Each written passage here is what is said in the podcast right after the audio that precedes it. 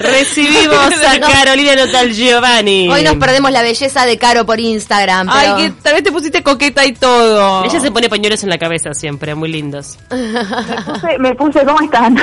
¿Cómo andas, me Caro? puse igual coqueta porque eh, nuestra productora Elizabeth me avivó de que igual saliera en vivo por mi Instagram. Aunque ustedes no salieron de la Ay, live. fantástico. Así que te pueden seguir por ahí. Vamos a, hacer. pasar- vamos a repetirlo, Caro. ¿Cuál Dale, es? decí tu Instagram. Igual es eh, iCaroUy, arroba iCaroUy, pero en realidad no pude hacerlo porque tengo un celular nuevo que no sé qué pasa que el vivo no encuentro la herramienta, cómo ponerlo, pero no importa, lo estoy filmando y después voy a subir el video, así que pueden ver la columna igual Bueno, bien ahí. Buenísimo. y escuchar. Perfecto, Bueno, y hoy te venís con una columna bomba porque tiene que ver con la actualidad, con lo que está pasando, con un escándalo de explotación sexual adolescente y en la columna de género hay mucho para decir al respecto.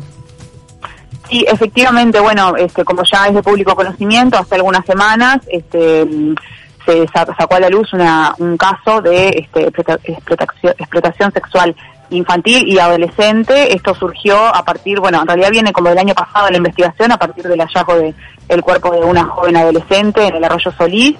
A raíz de eso, bueno, eh, se empezó la investigación y se detectó que una, una amiga este, de esta chica que apareció muerta estaba vinculada a una red de explotación sexual y a partir de eso, el día de hoy hay eh, 11 eh, hombres formalizados eh, por esta situación.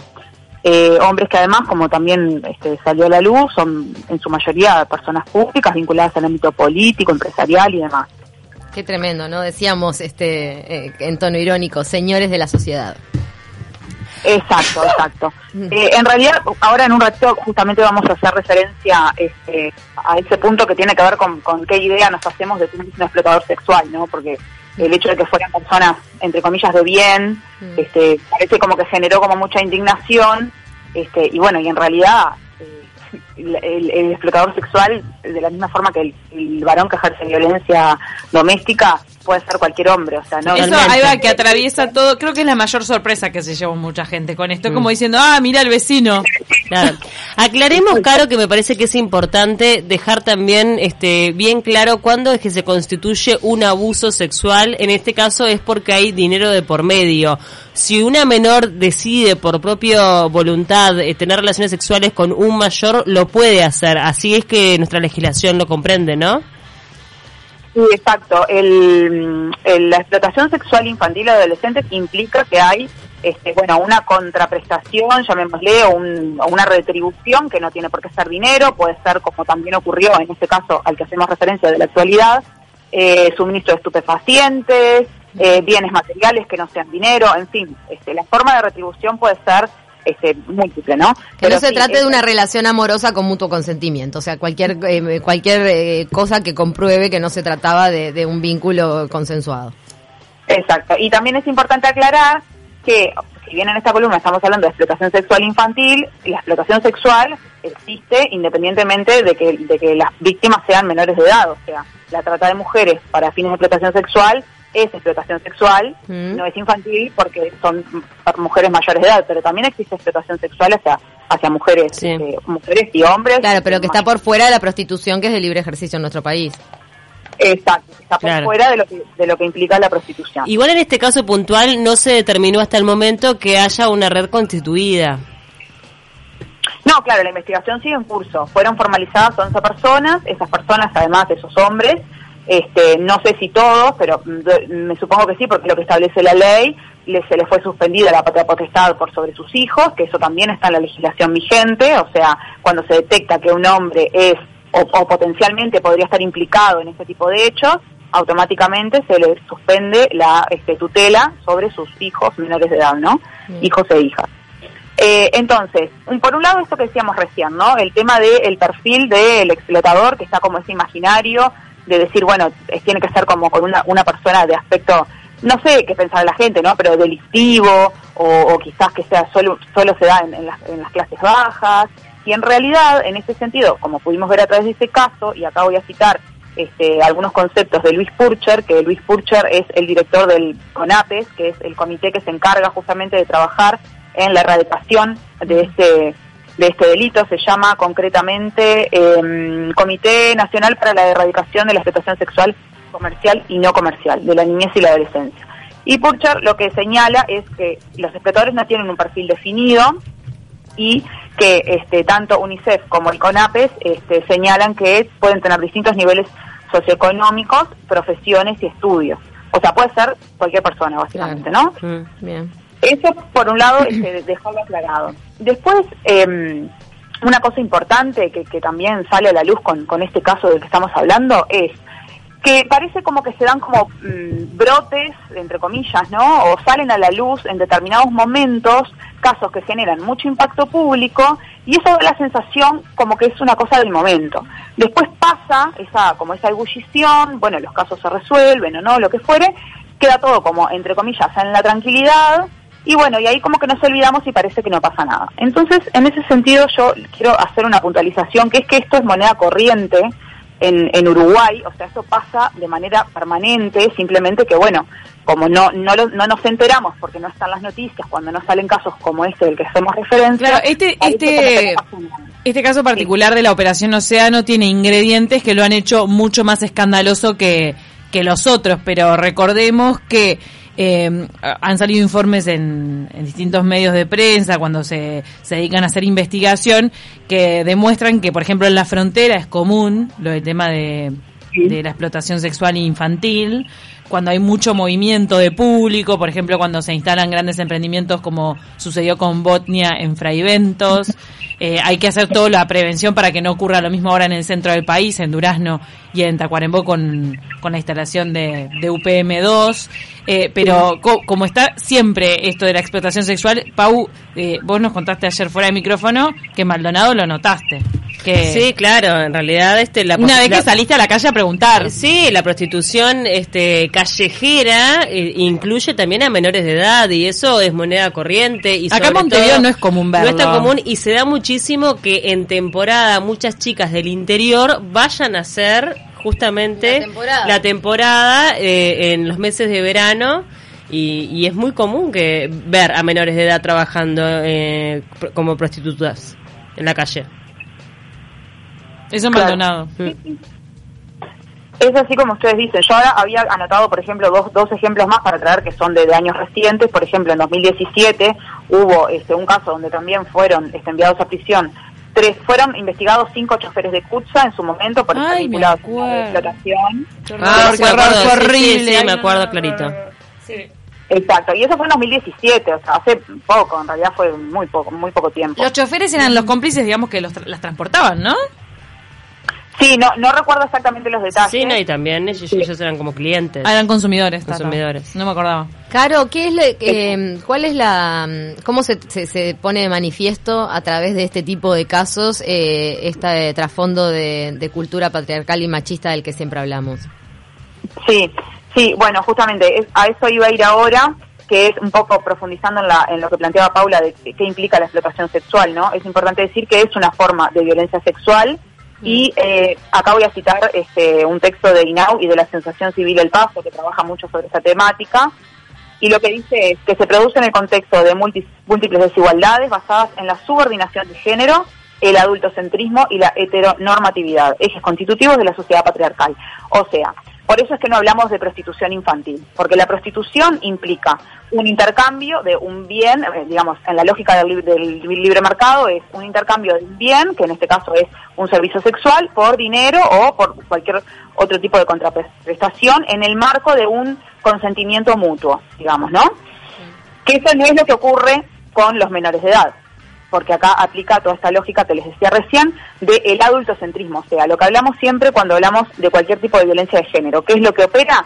Opera un abuso de poder. Ese abuso de poder viene normalmente por parte de hombres, en el caso del abuso a menores o la explotación sexual de menores, el, el, eje de la edad, o sea, el ser una persona adulta en comparación a otra persona menor de edad, es un eje de poder, y además está el tema de género, que bueno, si bien también los niños este, varones o adolescentes son explotados, y ahora puedo dar algunas, algunos datos, este, normalmente ocurre sobre eh, chicas, ¿no? niñas o adolescentes mujeres. Entonces, ahí es claramente cómo se ve el trasfondo patriarcal de este tipo de prácticas, por eso no le llamamos prostitución este, infantil, no, no está correcto decirlo de esa forma, porque eso da da lugar a entender que es un acuerdo legitimado para ambas partes. Y la terminología cambió hace pocos años, ¿no? Antes se usaba prostitución infantil. O sea, prostitución debe erradicarse del vínculo de esa palabra con cualquier menor de edad, porque no puede ejercerla de, facto. porque independientemente en este caso, por lo que yo tengo entendido, las chicas este, estaban de acuerdo con este tipo de, servicio que, que ofrecían, ¿no? No es que alguien las estaba obligando a hacerlo, pero no dejaban de ser menores de edad y de por eso tener determinada vulnerabilidad ante un adulto. Exacto, en realidad el, el criterio de que ellas este, decidieran hacerlo no, no es un factor que tiene que ser tenido en cuenta en como en el sentido de legitimar la práctica.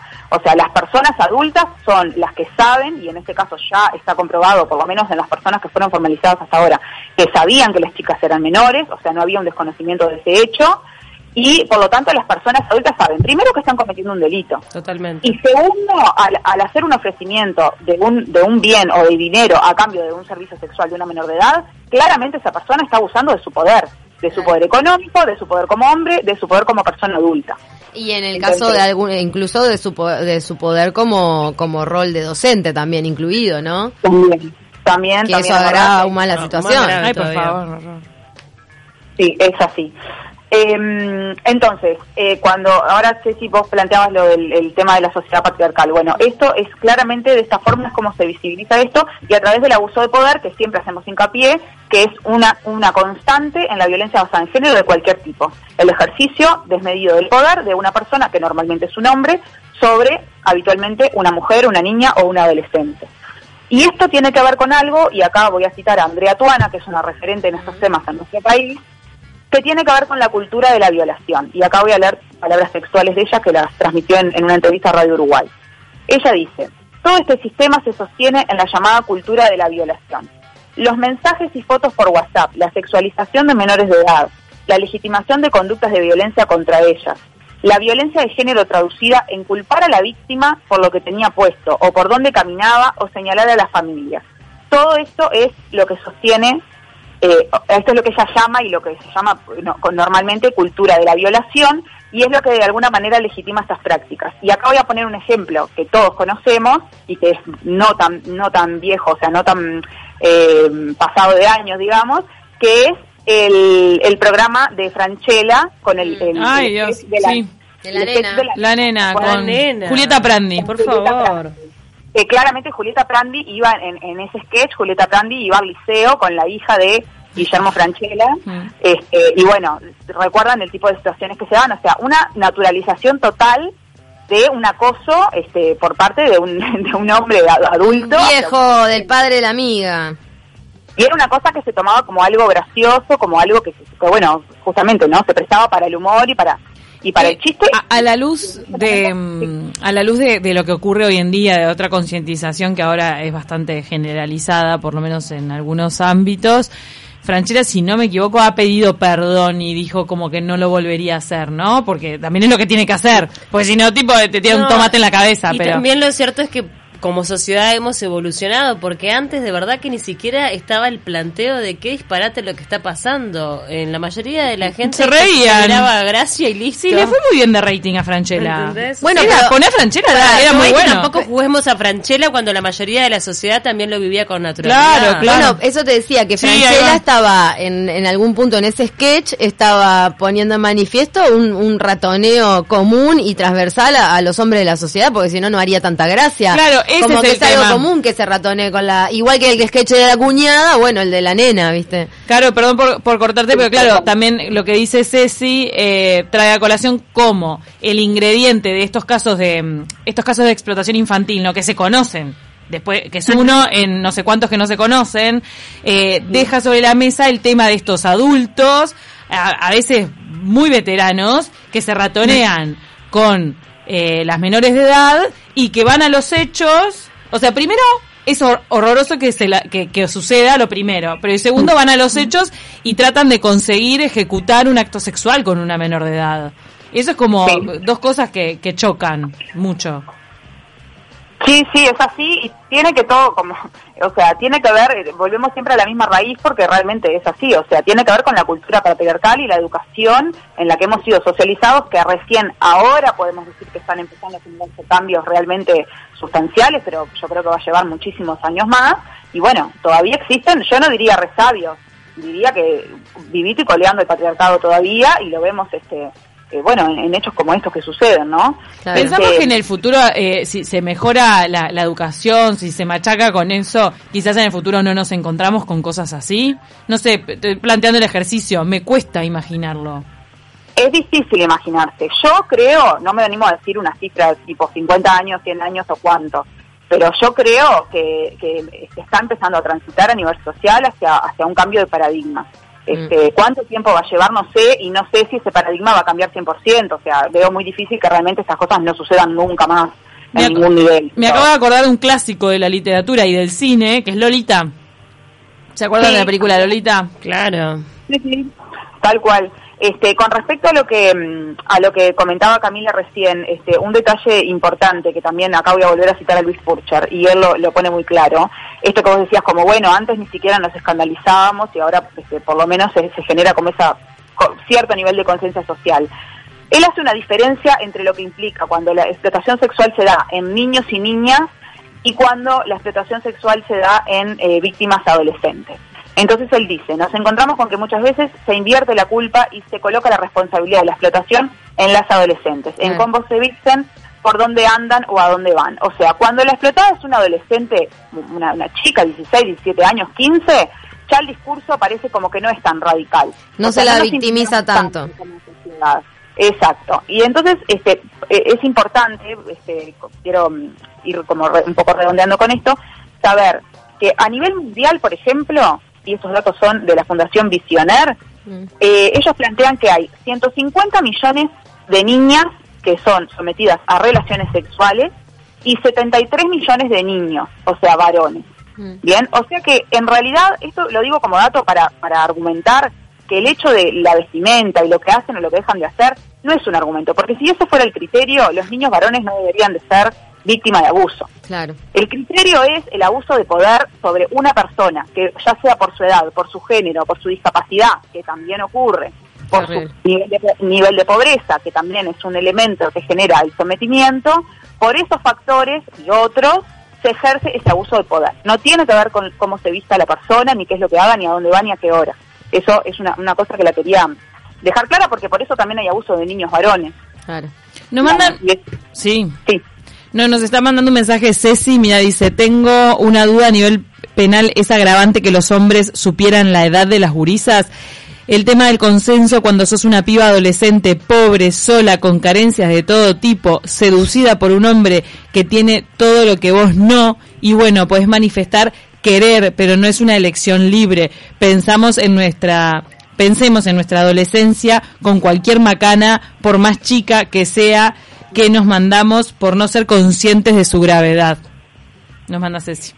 Sí, tal cual, el, el, tema del consentimiento libre, más allá de, de todo en la situación de chiquilinas. No, no es ella, totalmente libre. Hay un tema de desigualdad de poder y que obviamente tiene que ver con, esta imposición de yo soy el hombre más fuerte, la plata, la, plata te doy esto. Y por algo está determinada la mayoría de edad en un montón de aspectos, también en responsabilidades penales, o sea, en definitiva, bueno, son menores de edad y estaba claro, este, en algunos de los casos, no sé si en todos, pero en algunos de los casos ellos eh, tenían, este, bien claro que eran menores de edad. Ahí va, como lo decía Pau más, temprano en, en una los mensajes quedaba bien patentado. Sí, que, parece bien una gurisa de 16. claro, este y, eso salió publicado en El País y en otros medios de prensa. Y, qué enchastrado que está este caso, que hay abogados que se que están soltando. O sea, al, principio, bueno, estaba Ojeda, lo cual para mí era mm, bastante turbio que alguien que está en política y que quiere trabajar por el bien general, supuestamente porque es lo que quiere hacer político. con Ortiz.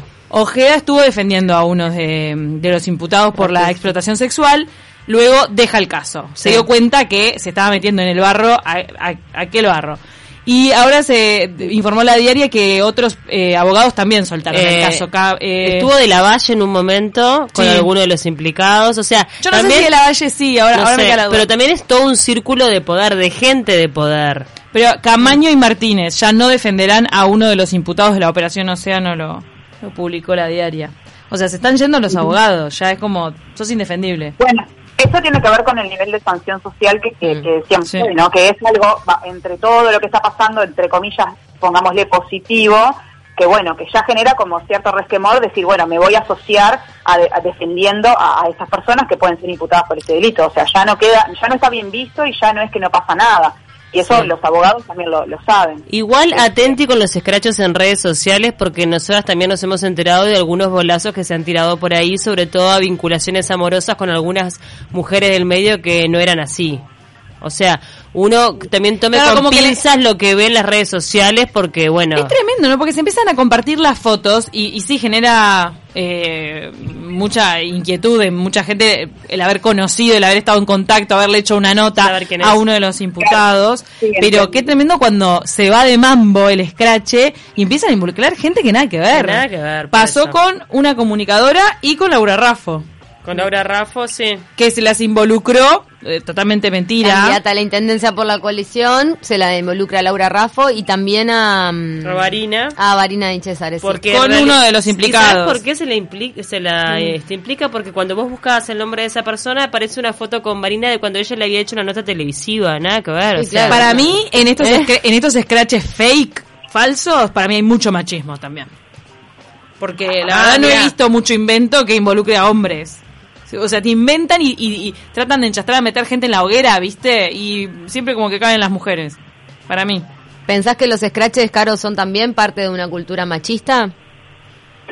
Mm, a ver, no dudo que lo sean porque eh, como que todo está atravesado por la cultura machista, ¿no? Claro. En este caso puntual, yo tampoco es que he estado tan atenta a las cosas que han ocurrido en las redes Mm. con respecto a lo que ustedes están conversando, pero sí he visto fotos de algunos de los implicados, sí. Mm. Sí, eso es un montón. hasta, con el, pre- hasta con el presidente. O Sí, sea, con quiero Sturla, decir, No estoy diciendo que el presidente tenga que ver, pero lo que No, no. es he visto fotos con Talvi, bueno, sabemos que uno de los implicados integra el sector de Talvi, era diputado suplente, o sea, hay fotos con Talvi, hay fotos con hombres también. No quiere decir que muchas de esas, de esas comunicaciones o de esos posts no tengan una carga de machismo cuando se trata de mujeres. Para mí Claro. sí, pero se inventan, mira, hay que ver si no son todos hombres los que inventan eso. Pero bueno, Caro, nos tenemos que despedir. La verdad que una muy buena columna, porque es un tema que, que nos está como movilizando a todos. Está Sí. buena esa, esa vinculación que hiciste con la con lo que expresaba mm, Andrea Tuana, ¿no? Del- De, esto de la, la cultura de las violaciones que le dice ella. Sí.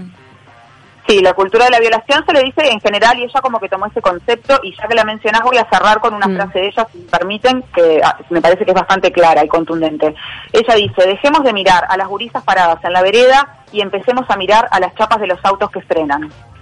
Bien. Tal cual. Bien. Claro, tal cual. Contundente el concepto. Más fácil, imposible, cristalino. Eh, dejemos de mirar a las gurisas y miremos a las chapas de los que frenan. Caro Nota Giovanni, tu cuenta de Instagram para quien quiera eh, repasar la columna hoy más tarde. Bárbaro, es arroba aicaro uy, todo junto, aicaro uy. Ay, Caro es A-Y. Claro, ay, caro. Sí, Ay, Caro, uy. aicaro y uy de Uruguay. No de haber de ay, es de ay. Ay, Caro, ¿qué columna te mandaste, ay, Caro? Bueno, muy, Te mandamos un abrazo. Gracias. gracias como siempre, beso grande.